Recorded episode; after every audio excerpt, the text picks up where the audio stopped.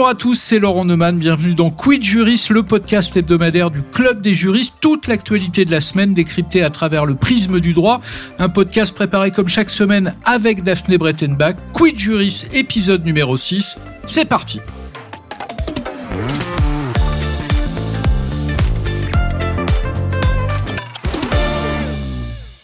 Cette semaine, l'actualité, ce sont les questions liées à la sécurité et accessoirement à l'autorité, celle abordée bien sûr dans le projet de loi immigration, projet rejeté cette semaine à l'Assemblée et qui revient en commission mixte paritaire, celle aussi évoquée dans la foulée de, l'attentat du pont Birakem à Paris. Je pense entre autres à la, rétention de sûreté que la droite républicaine propose d'étendre aux condamnés pour euh, terrorisme qui ont accompli leur peine et ont été remis en liberté. Et pour parler de tous ces sujets, j'ai le très grand plaisir d'accueillir dans Quid Juris Bernard Cazeneuve. Bonjour. Vous êtes avocat au barreau de Paris, ancien Premier ministre sous le quinquennat de François Hollande. Vous avez également euh, occupé les fonctions de ministre des Affaires européennes, ministre du Budget, ministre de l'Intérieur. Et cette semaine, Bernard Cazeneuve, on a vraiment besoin de vos lumières. Entrons dans le vif du sujet, si vous voulez bien, et prenons les choses dans l'ordre. D'abord, cette proposition des Républicains après l'agression au couteau du, pont Birakem, d'étendre la rétention de sûreté. Bruno Retailleau, le chef de file des sénateurs LR, a précisé sa proposition. Il dit ça viserait des individus très dangereux, condamnés pour des peines de prison d'au moins une dizaine d'années, avec des mesures qui permettraient de les surveiller à l'issue de leur peine, d'avoir un contrôle strict de tous leurs mouvements. Je vous pose la question de manière aussi concrète que possible. Est-ce qu'il est utile efficace, envisageable d'étendre cette mesure, la rétention de sûreté, au fait de terrorisme D'abord, la question qui se pose est de savoir si euh, les dispositions actuelles, notamment euh, celles qui ont été adoptées en 2008, ne suffisent pas à couvrir euh, le cas évoqué par Bruno Retailleau, parce que ceux qui ont été à l'origine d'actes terroristes et qui ont été condamnés à des peines lourdes, on l'a vu à l'occasion des événements qui se sont produits au moment des procès du Bataclan ou du procès de l'attentat de Nice, sont condamnés pour des peines extrêmement longues et incompressibles. Tout à fait possible au juge aujourd'hui, en vertu de la loi de, de 2008 et de l'article L 706-53-13 du Code de procédure pénale, de demander euh, une peine de rétention de sûreté, puisque cette peine de rétention de sûreté s'applique aux individus qui ont été condamnés pour des périodes de plus de 15 ans et qui ont été à l'origine d'actes de torture, euh, d'actes de barbarie, et je ne vois pas comment nous ne pourrions pas considérer que les tueries de masse ou euh, les meurtres terroristes avec, commis avec la violence que l'on sait ne pourraient pas rentrer dans cette catégorie. Donc, euh, ma tendance est de considérer qu'il y a déjà des dispositifs législatifs euh, suffisamment précis qui permettent de couvrir ces situations et rien n'interdit aujourd'hui à un magistrat, au moment où il prononce la peine, de l'assortir euh, d'un processus de rétention de sûreté au terme de l'exécution de la peine si les individus en question devaient présenter au terme de leur incarcération une dangerosité particulière. Si ma mémoire est bonne, il y avait une proposition de loi LREM, aujourd'hui euh, partie qu'on appelle Renaissance, de 2020, euh, qui prévoyait l'instauration de mesures de sûreté à l'encontre des auteurs d'infractions à caractère terroriste à l'issue de leur peine. Oui, mais qui avait été sanctionné par le Conseil Exactement, adopté par le Parlement. Le texte était heurté au Conseil constitutionnel qu'il avait jugé en partie non conforme, car, je cite, il constituait en l'état de sa rédaction une atteinte ni adaptée ni proportionnée aux droits et libertés constitutionnellement garantis. Pourquoi, du coup, tout, euh, cette mesure que propose euh, Monsieur Retailleau serait tout à coup conforme euh, à la jurisprudence du Conseil constitutionnel? C'est très difficile de le dire sans avoir lu le texte présenté par Bruno Retailleau, puisque les considérants de la décision du Conseil constitutionnel pour ce qui concerne la mesure euh, proposée par euh, le groupe euh, LREM au, début des années 2020 reposaient sur l'absence de proportionnalité, c'était l'argument principal du Conseil constitutionnel, entre l'objectif que la mesure se proposait d'atteindre et les moyens qu'elle mobilisait pour atteindre cet objectif. Ce qui est d'ailleurs souvent, en matière de liberté publique, ce qui inspire euh, la jurisprudence du Conseil constitutionnel, qui a eu à plusieurs reprises à s'exprimer sur des dispositions destinées à renforcer la sécurité, mais remettant en cause des libertés fondamentales. Et lorsqu'il s'agit euh, de mesures qui appellent la prolongation de la détention ou la détention, l'article 66 de la Constitution conduit généralement le Conseil constitutionnel à euh, s'exprimer en mettant en avant le principe de proportionnalité. Donc il est difficile de savoir si la mesure présentée par Bruno Retailleau euh, ferait l'objet d'un examen plus euh, ouvert du Conseil constitutionnel ou pas, mais en tous les cas, ce qui est évident, c'est que le Conseil constitutionnel demanderait à ce que le principe de proportionnalité soit respecté. Mais j'ajoute que là n'est pas l'essentiel. L'essentiel est de savoir si à travers l'arsenal de l'ensemble des dispositions législatives dont nous disposons, nous avons les moyens aujourd'hui, à condition d'appliquer ces mesures, d'être efficaces. Or, comme euh, je viens de vous l'indiquer, la mesure de rétention, elle existe déjà depuis la loi de 2008 à travers cet article du Code pénal que j'évoquais tout à l'heure. Sauf qu'elle ne s'applique qu'à des euh, individus condamnés à 15 ans de prison ou plus, donc pour des faits extrêmement graves. Si on prend l'exemple de, euh, de l'agresseur au couteau du pont Birakem, il avait été condamné à 5 ans de prison, dont 4 enfermes, peine qu'il a d'ailleurs effectuée, mais en l'état du droit, la rétention de sûreté ne pourrait pas s'appliquer à lui. Oui, mais il y a d'autres mesures qui sont susceptibles de s'appliquer à lui, qui sont les mesures qui ont été prises dans le cadre de la loi euh, sécurité euh, intérieure de, adopté euh, lorsque Gérard Collomb était ministre de l'Intérieur en octobre 2017. Ces dispositions prévoient des mesures de contrôle. Les fameuses MICAS, les mesures individuelles de contrôle administratif et de, surveillance. Absolument. Ces mesures qui ont été intégrées dans la loi d'octobre 2017 étaient en réalité des mesures qui étaient prévues dans le cadre de l'état d'urgence, qui étaient des mesures qui relevaient des moyens de police administrative de l'État pour prévenir le comportement d'individus du type de celui qui a commis l'attentat de Birakeim et qui euh, conduisait par ces mesures de surveillance et de contrôle euh, qui sont des mesures extraordinairement contraignantes pour celui auquel elles s'appliquent, à surveiller les individus de telle sorte à éviter le passage à l'acte ou la récidive. Ces mesures sont désormais dans le droit commun. Euh, la loi d'octobre 2017 est une loi qui permet, par l'introduction dans le droit commun des mesures de police administrative exceptionnelles qui, qui relevaient de l'état d'urgence, on n'a pas supprimé l'état d'urgence en réalité, contrairement à ce qui avait été indiqué, mais on a fait rentrer dans le droit commun les mesures de l'état d'urgence. Ces mesures-là sont des mesures qui permettent d'atteindre l'objectif à condition qu'elles soient rigoureusement appliquées par ceux qui en ont la charge, c'est-à-dire les responsables de l'État. Quid juris? Laurent Neumann. Il y a un sujet qui inquiète énormément l'opinion publique et dont se sont emparés un certain nombre de, responsables politiques. Euh, ce, sont ces chiffres que je, je vous cite. Depuis 2018, 470 personnes détenues pour faits de terrorisme ou apologie du terrorisme ont été libérées, tout simplement parce que ils ou elles ont effectué leur, leur peine. Et il y a actuellement 462 individus radicalisés qui sont incarcérés, dont 391 pour des faits de terrorisme. Le problème, c'est que tous n'ont pas été condamnés à des longues peines, ni 15 ans, ni même 10 ans. Par exemple, je le disais, l'agresseur de, du pont de Birakem rentrerait, s'il est condamné, dans ce cadre-là. Et la question, c'est que fait-on lorsqu'ils sont libérés de prison? Oui, vous avez raison de poser la question en ces termes, mais euh, la question ne prend tout son sens que dès lors que on rappelle l'ensemble des dispositions législatives qui ont été adoptées depuis près de dix ans pour faire face à ce type de comportement. Alors je vais faire la liste de ces mesures. Lorsque l'on décide d'introduire, d'abord de faire du renseignement pénitentiaire un service de renseignement à part entière et pas entièrement à part, on le fait précisément pour que ceux qui sont incarcérés fassent l'objet d'une surveillance par le renseignement pénitentiaire qui permette d'évaluer euh, leur comportement tout au long de leur détention, d'évaluer leur dangerosité pendant la période de détention et au terme de celle-ci, de telle sorte à pouvoir éventuellement prendre des dispositions au terme de cette détention qui permettent de contenir la dangerosité de ces individus. Premier élément.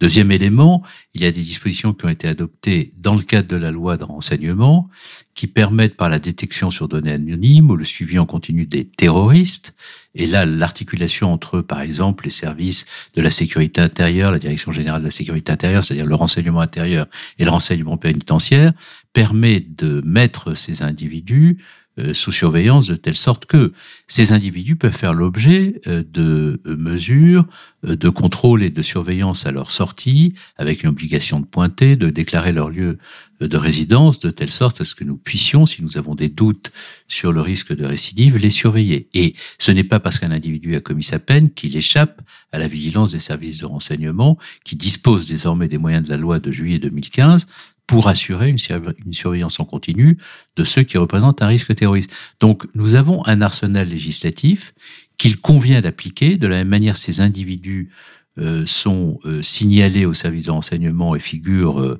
au FSPRT, c'est-à-dire au fichier des personnes ayant, commis des, ayant commis des actes terroristes ou étant susceptibles d'en commettre en raison de leur radicalisation, et la capacité des services de renseignement, coopération les uns avec les autres, d'assurer le suivi précis, méticuleux de ces individus, doit permettre de limiter les risques de passage à l'acte. Et d'ailleurs, comme vous pouvez le constater, depuis 2016, même s'il y a encore des attentats et qu'ils ont une dimension euh, traumatisante pour l'opinion publique, il y en a beaucoup moins qu'il n'y en avait à l'époque, pour des raisons qui tiennent au fait que les interventions de la coalition euh, par-delà les frontières de notre pays en Irak et en Syrie ont permis de détruire l'état-major de Daesh qui projetait des commandos sur le territoire de l'Union européenne ou incitait des individus à passer à l'acte. Et deuxièmement, ce qui a été fait à travers l'ensemble de ces mesures législatives que je viens de rappeler, a quand même contribué à limiter très sérieusement le risque terroriste sur le territoire national. Mais c'est vrai, les services de renseignement le disent, d'ailleurs, on sort un peu du droit là, mais les services de renseignement le disent, la principale menace, ça n'est plus celle forcément d'un attentat projeté de l'extérieur, mais plutôt la menace endogène, d'où ces débats, oui, d'ailleurs, autour de qu'est-ce que l'on peut faire de plus et de mieux. Oui, et alors, il y a, y a un autre sujet que nous n'avons pas évoqué, que votre relance me permet d'évoquer, c'est que un certain nombre d'individus qui passent à l'acte sont des individus qui peuvent ne pas être connus des services de renseignement. C'est-à-dire que la propagande numérique, le processus de radicalisation, les problèmes de santé mentale auxquels ils sont confrontés peuvent les conduire euh, d'une minute à l'autre à passer à l'acte sans même qu'ils aient été identifiés euh, par les services. C'est ce que euh, Gilles Kepel appelle le terrorisme d'atmosphère, c'est-à-dire qu'un climat secret par une pression exercée du fait de la propagande numérique qui conduit des individus à passer à l'acte. Et là, vous pouvez prendre toutes les mesures les plus euh, répressives, euh, les plus contraignantes pour les libertés publiques, vous aurez des difficultés à éviter de le passage à l'acte de, de, ces personnes qui ne sont pas du tout dans les radars des services de renseignement. Et si vous prenez des mesures supplémentaires et que malgré ces mesures supplémentaires, ces individus passent à l'acte, vous accroîtrez incontestablement le sentiment d'impuissance de, de l'État. Donc il faut tenir un discours de vérité. La vérité, c'est que compte tenu euh, du, de la puissance qu'exercent les réseaux sociaux sur ces individus à la psychologie fragile, compte tenu du risque de passage à l'acte qui en résulte, aucune mesure d'État, fût-elle totalement liberticide, ne parviendra jamais à créer les conditions du risque zéro. Zéro précaution en matière de lutte antiterroriste, c'est 100% de risque, mais 100% de précaution n'est jamais le risque zéro. Mais si je vous entends bien, il y a quand même peut-être plus urgence à surveiller les réseaux sociaux qu'à aggraver la sévérité des peines ou des mesures qui existent déjà dans notre code pénal. Non, je pense que tout ce qui est, peut être fait sur le plan législatif, j'ai moi-même été à l'origine beaucoup de lois antiterroristes, doit être fait, mis en œuvre, et ça doit être fait et mis en œuvre, si possible, dans le cadre d'un consensus euh, politique le plus large, parce que l'unité et l'indivisibilité de la République, lorsqu'elle est confrontée au choc de la violence terroriste, dépend aussi beaucoup de la responsabilité de ceux qui sont à la tête des formations euh, politiques. Et de ce point de vue-là, je ne suis pas rassuré par le contexte et le climat. Mais par-delà cette considération euh, politique sur laquelle je ne m'attarde pas, je pense qu'une bonne manière d'assurer la protection des Français contre le risque des terroristes et d'utiliser l'ensemble des ressorts législatifs dont on dispose déjà, et qui sont nombreux, en les appliquant, en les mettant en œuvre rigoureusement. Je me souviens par exemple d'avoir créé, lorsque j'étais ministre de l'Intérieur, après avoir constaté quelques failles dans la coordination entre les services de renseignement, le FSPRT, dont on parle beaucoup, qui a été créé à l'époque et les MOC, qui était un état-major rassemblant autour du ministre de l'Intérieur. Qui ne se confond pas d'ailleurs avec les fiches S, qui est Absolument. autre chose. Et, et, et un état-major qui était réuni tous les lundis autour du ministre de l'Intérieur pour faire euh, le bilan des mesures de surveillance euh, prises sur euh, ces, ces, personnes figurant au FSPRT on a décidé de supprimer cet état-major pour le euh, fondre dans l'UCLAT, au motif que tout cela faisait du blond. C'était une erreur. Je pense que la mobilisation des services en charge de la sécurité intérieure euh, en permanence, par la mobilisation de l'ensemble des patrons des services de renseignement et de sécurité intérieure, pour faire en sorte que les filières les plus dangereuses soient surveillées, maîtrisées et qu'on évite le passage à l'acte, et dans un contexte de menace terroriste élevée, par-delà les textes de loi, une nécessité pour l'efficacité de l'action publique. C'est intéressant parce que je rebondis sur un terme que vous avez utilisé, vous avez parlé de principe de précaution.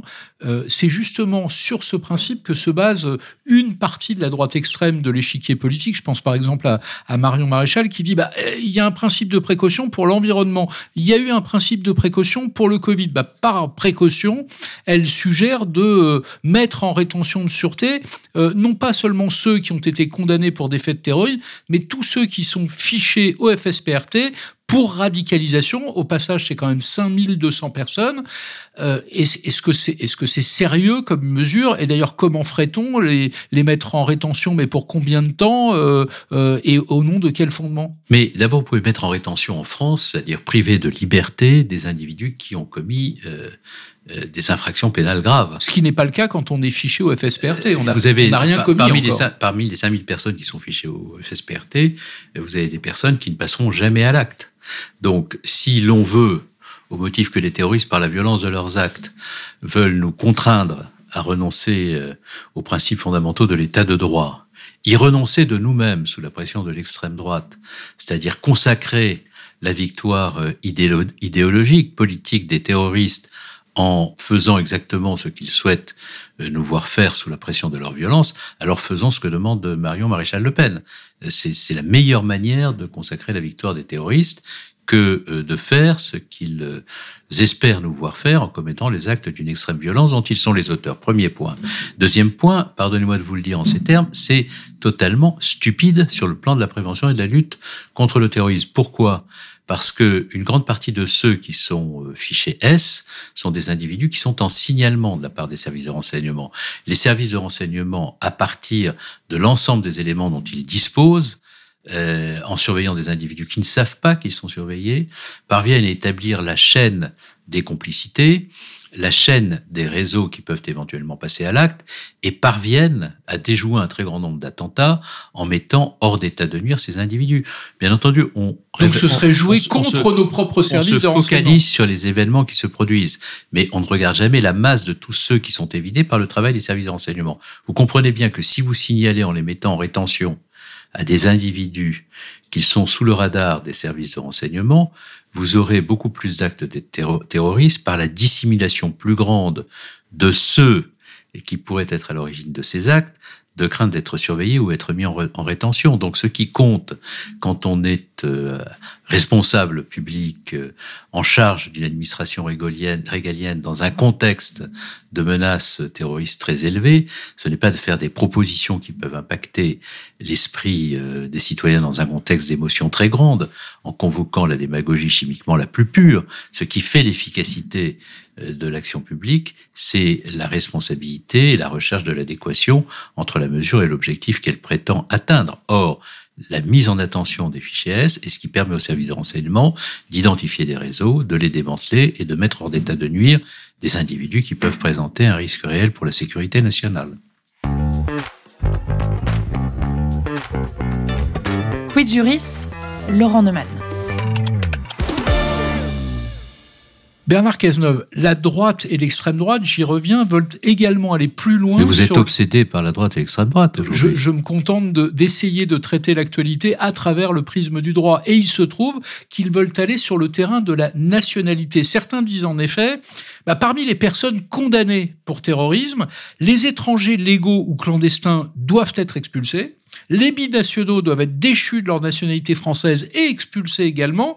Quant aux Français, je parle bien de ceux qui sont condamnés pour terrorisme, bah, il faut évaluer leur dangerosité et donc les enfermer. Mais sérieusement, est-ce que c'est aussi simple que ça?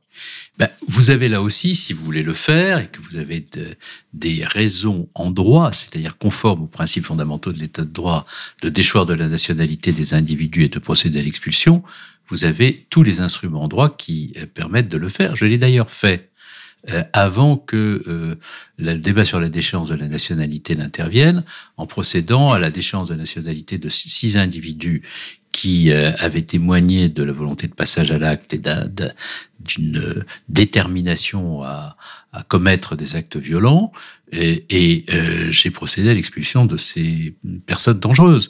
Donc vous n'avez pas besoin, si vous voulez faire cela, euh, de convoquer des déclarations grandiloquentes, toutes les outrances que la politique permet lorsqu'elle s'abaisse en démagogie pour le faire. Euh, je l'ai fait, d'autres ministres de l'Intérieur euh, l'ont fait avant moi et je crois après moi. Et lorsque vous êtes ministre de l'Intérieur, vous avez en face de vous des individus qui peuvent passer à l'acte et qui représentent un danger pour la sécurité nationale. Votre responsabilité, c'est d'utiliser tous les moyens du droit, c'est-à-dire tous les moyens de l'état de droit, pour les mettre hors d'état de nuire. Mais je ne préconise pas qu'on renonce au principe de l'état de droit pour le faire, pour les raisons que j'indiquais tout à l'heure. Parce que renoncer au principe de l'état de droit pour euh, empêcher des individus de nuire, c'est consacrer la victoire intellectuelle, politique, idéologique des terroristes. Utiliser tous les moyens de l'état de droit pour mettre les terroristes hors d'état de nuire, c'est conforter euh, la démocratie euh, face à des individus qui veulent la mettre à genoux. Sauf qu'on vous rétorquera, euh, Bernard Cazeneuve, que parfois, l'état de droit peut être contradictoire. Je vous prends un exemple. Le juge des référés là, du Conseil d'État vient d'épingler le, gouvernement pour avoir expulsé un Ouzbek jugé dangereux, fiché au FSPRT, alors qu'une décision de la Cour européenne des droits de l'homme le lui interdisait au motif que cet homme aurait été en danger dans son pays. Finalement, il a été expulsé en Ouzbékistan et maintenant le Conseil d'État dit bah non, il faut le faire revenir en France. Il est même prêt à condamner l'État français à une amende de 3000 euros. Et là, on voit bien la, la, dichotomie. D'un côté, il y a le droit à la sécurité, de l'autre, le respect euh, de, des libertés individuelles. Euh, comment fait-on pour arbitrer dans un cas pareil? Il peut, il peut, y avoir des cas comme celui que vous évoquez qui peuvent poser des problèmes. Moi, je ne veux pas commenter des décisions de justice parce que quand on a été responsable euh, de l'exécutif et qu'on est soucieux euh, des principes de l'état de droit précisément, et de la séparation, des, pouvoirs. des pouvoirs, on ne commande pas les décisions de justice. Mais je veux bien reconnaître que lorsque vous êtes confronté à des situations où des individus peuvent représenter un risque qui a fait l'objet d'une évaluation effective, euh, prouvable, traçable de la part des services de renseignement, que vous procédez à l'expulsion de ces individus parce qu'ils représentent un danger dans un contexte où il y a les polémiques que l'on sait, et que vous êtes euh, confronté à des difficultés de, de cette nature, vous pouvez à un moment donné vous poser la question de savoir si le droit est adapté à la réalité. Mais autant cette question est légitime, qui peut justifier que des négociations s'engagent au plan euh, communautaire, au, sein de l'Union européenne, ou devant le Parlement français pour faire en sorte que les textes s'adaptent à la réalité. Euh, et ça, je pense qu'il faut toujours le faire en toutes circonstances, parce que c'est la condition de l'efficacité de, de l'état de droit. Autant vous pouvez pas renoncer euh, au principe euh, de l'état de droit sans prendre le risque, encore une fois, de consacrer la victoire de ceux que vous combattez. Et voyez, lorsque j'étais ministre de l'Intérieur, j'ai eu à constater l'inadaptation du droit européen à la réalité à laquelle on est confronté. Quand je constate que des individus dangereux reviennent du théâtre des opérations terroristes, dans nos aéroports avant de nous frapper. Ça a été le cas de Médine Mouche. Lorsqu'il frappe le musée juif de Bruxelles, il part euh, du théâtre des opérations terroristes, fait un long périple en Asie du Sud-Est. Qui fait-il? On ne le saura pas. Il arrive dans un aéroport allemand. Si nous avions eu le Passenger Name Recall, c'est-à-dire le dispositif qui permet d'identifier le, parcours, des avions. le parcours des individus dangereux pour les neutraliser au moment de leur arrivée sur le territoire européen, nous aurions pu neutraliser les Médine mouches avant qu'ils ne frappent. Le sujet était euh, totalement bloqué devant la commission libérée du Parlement européen. J'estimais qu'il fallait à ce moment-là prendre des initiatives pour que le droit européen évolue. Et avec le ministre allemand et la ministre britannique, nous sommes allés devant la commission libérée du Parlement européen pour faire évoluer le droit. Ça, je conçois qu'il faille le faire. Je pense même que c'est une nécessité pour les responsables de l'exécutif de prendre ce type d'initiative. Comme lorsque nous avons constaté qu'une grande partie de l'efficacité de l'action des services était obérée par le fait que les ressortissants de l'Union européenne qui bénéficiaient de la libre circulation au titre de Schengen pouvaient franchir les frontières extérieures de l'Union européenne lorsqu'ils venaient nous frapper sans être contrôlés aux frontières, on a modifié l'article 7-2 du Code frontière Schengen pour rendre obligatoire leur contrôle. Donc il faut adapter le droit à la réalité, mais il ne faut pas remettre en cause les principes fondamentaux de l'état de droit pour combattre les terroristes, parce qu'encore une fois, si nous faisons cela, nous atteignons l'objectif que les terroristes veulent atteindre en étant d'une extrême violence à l'égard de nos institutions et de nos concitoyens, puisque ce que les terroristes détestent le plus, ce sont les libertés publiques et les principes fondamentaux de l'état de droit. L'état de droit, on, le lit, on le voit souvent aussi de là où on est, de là où on parle. Je vais prendre un exemple concret, il est d'actualité la loi sur l'immigration qui a été rejetée avant même d'être débattue à l'Assemblée, qui repart en commission mixte paritaire. D'un côté, vous avez Gérald Darmanin, le ministre de l'Intérieur, qui dit j'ai besoin de cette loi pour pouvoir expulser 4000 étrangers dangereux pour les citoyens français. Et dans le même temps, avec la même loi, vous avez Claire Hédon, la défenseur des droits, euh, qui dit, avec cette loi, on sacrifie on sacrifie les droits fondamentaux des étrangers. Au fond, c'est le même dilemme à chaque fois. Non, c'est pas tout à fait le même dilemme là, parce que le texte qui a été élaboré par le gouvernement, il est passé par le Sénat. Et au Sénat, il est passé entre les mains des plus réactionnaires euh, ou des plus conservateurs ou euh, des plus euh, politiciens, des, des, sénateurs de droite. Et donc ce texte gouvernemental qui prétendait un équilibre, on pouvait considérer que cet équilibre était plus ou moins atteint. Je, pour ma part, je considérais qu'il était plutôt moins atteint qu'il était atteint, mais il est ressorti totalement déséquilibré. Et euh, mais il a été modifié en commission des lois. Oui, mais nous n'avons pas besoin, par exemple, pour euh, procéder à l'expulsion de ceux qui doivent l'être parce qu'ils représentent un danger pour la sécurité publique, de remettre en cause euh, l'aide médicale d'État pour les étrangers venant sur le territoire national. Je ne crois pas qu'on en ait besoin. Je peux vous poser d'ailleurs une question personnelle. Si vous aviez été député, vous auriez voté cette motion de rejet? Si j'avais été député, et si j'avais été en situation de porter la voix de la gauche euh, à la tribune de l'Assemblée nationale, je serais monté à la tribune de l'Assemblée nationale pour dire ce texte est le contraire de ce que, dans ses équilibres, de ce qu'il faut faire. Voilà ce qu'il faut faire pour avoir une bonne loi euh, sur l'immigration, car il en faut une. Et euh, je vais utiliser le débat pour faire en sorte que votre mauvaise loi, par le travail parlementaire, qui est l'honneur des parlementaires, c'est-à-dire le travail d'amendement, de combat, de conviction, permette de faire en sorte que ce texte se rapproche le plus possible de ce qui est souhaitable. J'aurais préféré très nettement euh, ferrailler contre le gouvernement, précisément parce que euh, j'aurais eu des arguments à faire prévaloir, un contre-projet euh, à euh, mettre en évidence, plutôt que de renoncer à faire euh, ce travail en refusant de débattre, parce que si le Parlement sur les sujets fondamentaux, on peut pas à la fois, voyez, dire le grand débat, euh, les conventions, c'est une manière de euh, priver le Parlement de la possibilité de débattre des sujets qui le concernent, et lorsque les sujets qui le concernent viennent en discussion, et qu'on a des arguments à faire prévaloir, aussi faut-il avoir des arguments à faire prévaloir, aussi faut-il avoir à l'esprit un contre-projet, aussi faut-il être en situation, par la maîtrise du sujet, d'aller frontalement euh, discuter avec le ministre de l'Intérieur pour le dire à quel point on est en désaccord avec son projet. Mais moi, j'ai été un parlementaire passionné, j'ai aimé le débat parlementaire, j'ai aimé la confrontation politique. Donc vous n'auriez pas voté la, motion de rejet, j'ai bien compris. Dans euh, le respect de, j'ai par ailleurs sur ce sujet un certain nombre de convictions euh, que j'aurais aimé faire prévaloir en présentant un contre-projet. Donc j'aurais effectivement préféré la discussion parlementaire à la motion de rejet. Dernière question, mais elle est aussi d'actualité. On parle énormément d'autorité dans le débat public. Euh, retour de l'autorité à l'école. Gabriel Attal euh, euh, prévoit d'expérimenter à plus grande échelle l'uniforme à l'école. Autorité dans les familles. Vous avez vu qu'Aurore Berger propose carrément de, punir les parents défaillants avec des travaux d'intérêt général et même des amendes à verser aux, aux, aux associations de victimes. Et est-ce que, et là je, je parle pas seulement à l'ancien ministre de l'Intérieur, mais peut-être à l'ancien Premier ministre pour le coup, est-ce que ce, ce retour de l'autorité ou ce besoin d'autorité passe nécessairement par la loi ou par le changement du droit? Je pense que le retour de l'autorité, il passe par le retour de la sagesse.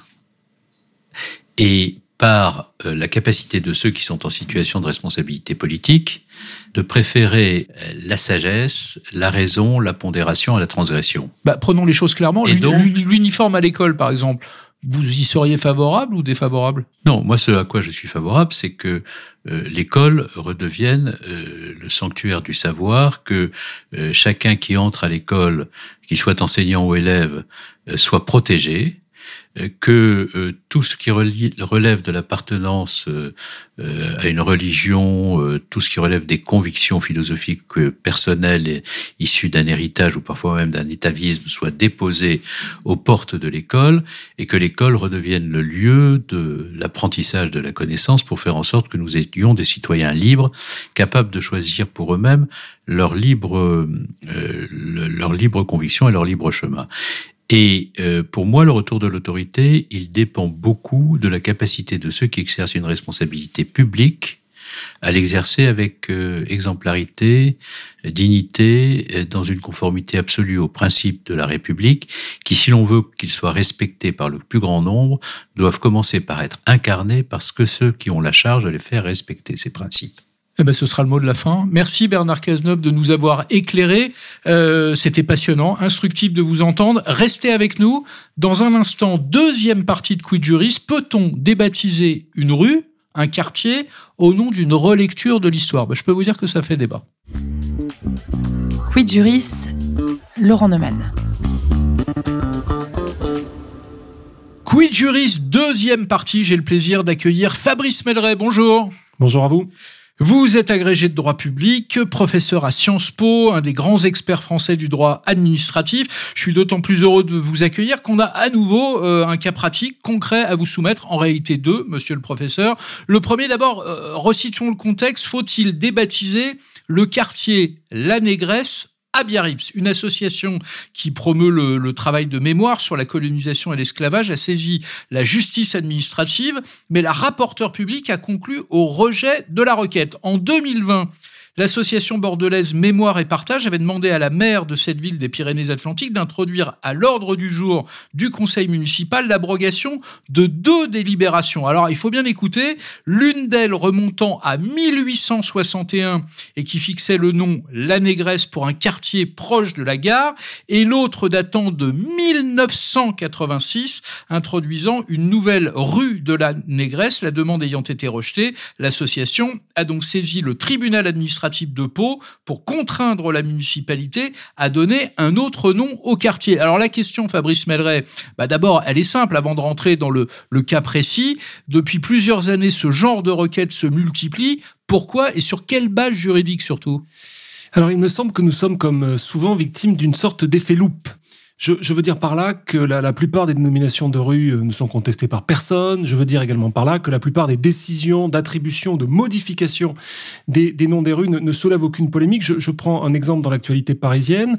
Cette semaine, nous avons une session du, du Conseil de Paris. Nous avons une dizaine de rues qui vont être baptisés ou rebaptisés, dizaines de lieux publics, par exemple un, square Charles Aznavour euh, sur les Champs-Élysées, je pense que personne ne s'offusquera de cela. Je vous Donc il y, a, y, a, y a un effet loupe. Euh, cela étant, il est vrai qu'aujourd'hui, on a en particulier quelques associations et, et, différents particuliers qui, euh, qui viennent contester des décisions, qui viennent demander des décisions. Alors juridiquement, c'est assez simple. La compétence appartient au conseil municipal. C'est lui qui est compétent. Et donc, comment procèdent ces personnes? Elles vont voir le maire, elles lui demandent d'inscrire à l'ordre du jour en l'espèce l'abrogation euh, de, de, délibérations euh, plus ou moins plus ou moins récentes. Le maire refuse et là il y a ensuite saisine du tribunal administratif et ce qui était en train de se passer à Pau.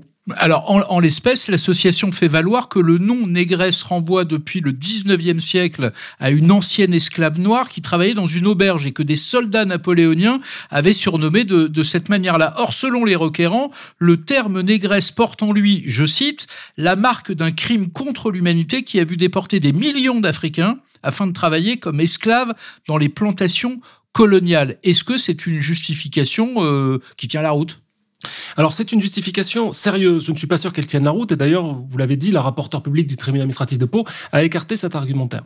Euh, les revendications aujourd'hui, effectivement, tournent autour de, deux idées qui peuvent se combiner d'ailleurs. Ça peut être la question de l'esclavage, ça peut être la question aujourd'hui à Paris de, la décolonisation. Et euh, doit-on valoriser des, des personnes ayant participé à cette colonisation?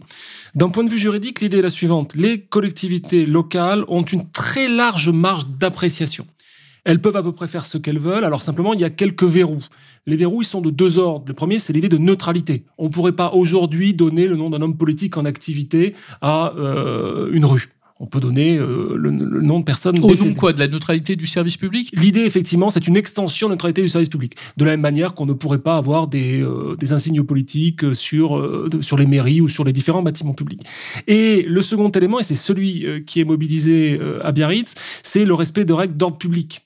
Euh, on pourrait, faut éviter un trouble à l'ordre public. Et dans cet ordre public, dans la jurisprudence depuis maintenant euh, près de trois décennies, il y a la dignité de la personne humaine, qui est une notion euh, relativement plastique, qui avait été inventée par, par le Conseil d'État pour autre chose et qui aujourd'hui peut servir. Et effectivement, si l'on considère que euh, le mot nègre est un mot injurieux pour les personnes de couleur, s'inscrit dans un registre raciste, on peut estimer que c'est attentatoire à la dignité de personne humaine. Alors c'est intéressant parce que c'est justement le, fond du débat. La mairie, en l'occurrence, à Biarritz, dit bah non, euh, ça n'est pas suffisant pour caractériser l'atteinte à la dignité humaine. Ce à quoi l'avocat de l'association euh, Mémoire et Partage, maître William Bourdon, rétorque c'est une image péjorative et racialisée qui renvoie à l'esclavage c'est donc la banalisation d'un stéréotype raciste. Il est bien là le débat. Le débat est complètement là. Alors, le Conseil d'État a rendu une décision qui peut être intéressante il y a maintenant une dizaine d'années à propos d'une boulangerie à Grasse. Alors, les faits étaient différents, mais l'idée était la suivante. Il y a des pâtisseries dénommées tête de nègre, dénomination qui peut également, également choquer.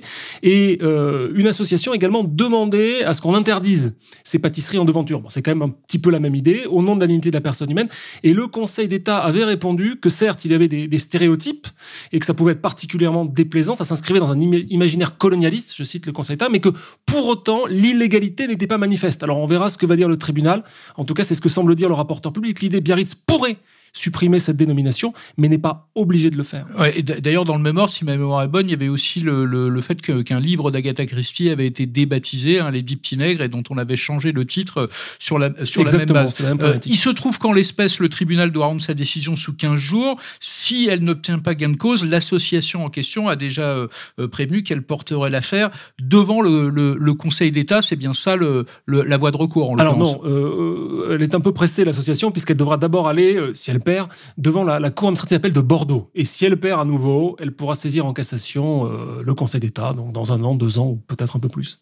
Deuxième cas pratique, Fabrice Melleret, mais finalement assez proche du premier, la maire de Paris, Anne Hidalgo, veut débaptiser l'avenue du maréchal Bugeaud, figure de la colonisation de l'Algérie par la France au XIXe siècle, mais il se trouve que le maire LR, les Républicains, donc du 16e arrondissement, euh, s'y oppose. Cette mesure devrait faire l'objet d'un vœu symbolique lors du prochain Conseil de Paris, avant une délibération d'ici l'été 2024. Ce vœu prévoit que l'avenue située entre la porte Dauphine et la place Victor Hugo prenne le nom d'Hubert Germain un ancien résistant, compagnon de la Libération et ministre décédé il y a maintenant un peu plus de, deux ans. Question simple, d'abord, puisqu'on est à Paris, qui a le dernier mot? La mairie de Paris ou le maire de l'arrondissement concerné? Le dernier mot appartient au Conseil de Paris. C'est-à-dire qu'il va falloir consulter euh, la mairie d'arrondissement, mais le dernier mot appartient au Conseil de Paris. On peut également consulter les électeurs parisiens, euh, les, les contribuables, mais c'est le Conseil de Paris qui, décidera dans quelques mois. À Biarritz, on était sur le terrain de la dignité humaine et de l'esclavage. Là, c'est euh, le sujet de, la colonisation. La mairie justifie ce changement de nom en disant qu'il y a un discrédit qui frappe aujourd'hui la, mémoire de, de Robert Bugeaud euh, à cause de son rôle éminemment néfaste qu'il a tenu dans l'histoire des deux pays. En Algérie, dans les années 1830-1840, euh, il s'est rendu coupable de ce qu'aujourd'hui on qualifierait de crimes de guerre, des méthodes meurtrières, des villages incendiés, des femmes euh, violée. Euh, est-ce que là encore, je vous repose la même question, c'est un argument suffisant pour justifier le, fait de débaptiser une rue? euh, je vous ferai la même réponse que pour la précédente question. C'est un argument sérieux. Est-il suffisant ou non? Ce qui, est intéressant, c'est de constater, me semble-t-il, qu'il y a trois ans, la même question, enfin, la question est récurrente. On a répondu, on va pas commencer à débaptiser. On se souvient, par exemple, de la statue de Colbert devant l'Assemblée nationale. Là, la compétence euh, appartient euh, au président de l'Assemblée nationale. Mais bon, c'est la, même problématique.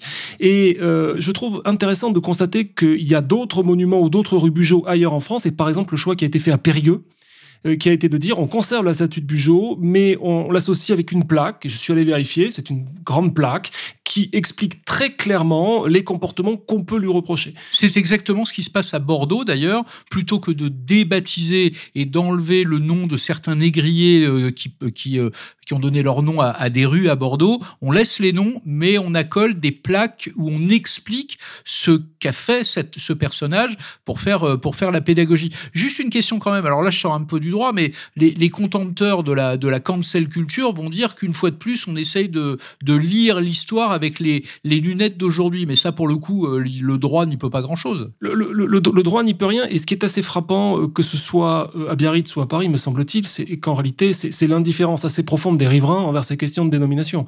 C'est-à-dire qu'il y a des activistes, alors qui vont être parfaitement légitimes, c'est pas le sujet, mais qui sont clairement minoritaires, qui soutiennent des positions, et des riverains qui sont très largement indifférents. Par exemple, à Biarritz, il y avait eu des consultations de conseil de quartier qui avait conclu qu'il voulait conserver le nom.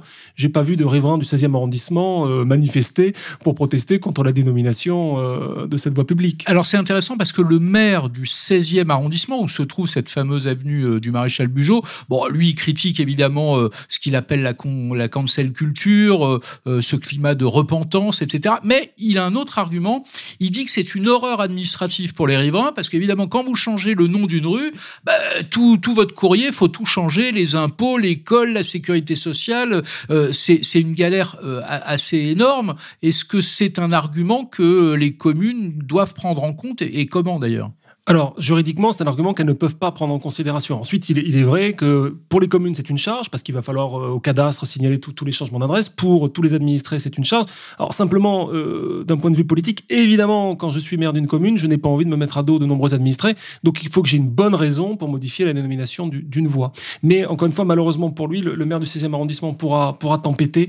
Mais au final, c'est le, Conseil de Paris qui aura le, dernier mot. Vous disiez, il n'y a pas tant de cas que cela. Euh, j'ai regardé à Paris je crois que c'est la cinquième fois, si je dis pas de bêtises. Il y a eu la rue euh, Richepense, euh, du nom de ce général de l'armée expéditionnaire en, Guadeloupe, grand promoteur de, l'esclavage. En 2003, euh, c'était Bertrand Delanoë qui avait débaptisé la rue Alexis Carrel, du nom de ce chirurgien français, promoteur de l'eugénisme et partisan de l'Allemagne nazie. Il y a eu le square Villette, un peintre antisémite connu, et puis Vincent Dindy, antisémite, anti-Dreyfusard.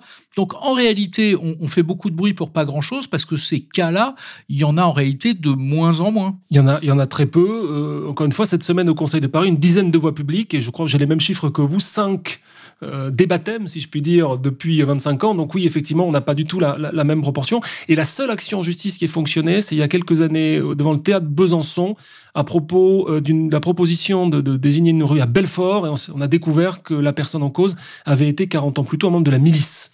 Et donc là, pour le coup, la dignité a été mobilisée, des associations déportées s'étaient mobilisées, et la mairie a retiré devant le tribunal son projet de baptême de la voie en question. Bah une fois de plus, vous avez été extrêmement clair. Merci beaucoup Fabrice Melred d'avoir euh, répondu à nos questions. J'en profite pour vous rappeler que ce podcast Quid Juris est disponible sur toutes les plateformes et bien sûr sur le site du Club des juristes. Moi, je vous dis à la semaine prochaine, même lieu, même heure pour le septième numéro de Quid Juris décrypter ensemble toute l'actualité à travers le prisme du droit avec l'expertise des meilleurs spécialistes du droit. Bonne semaine à tous.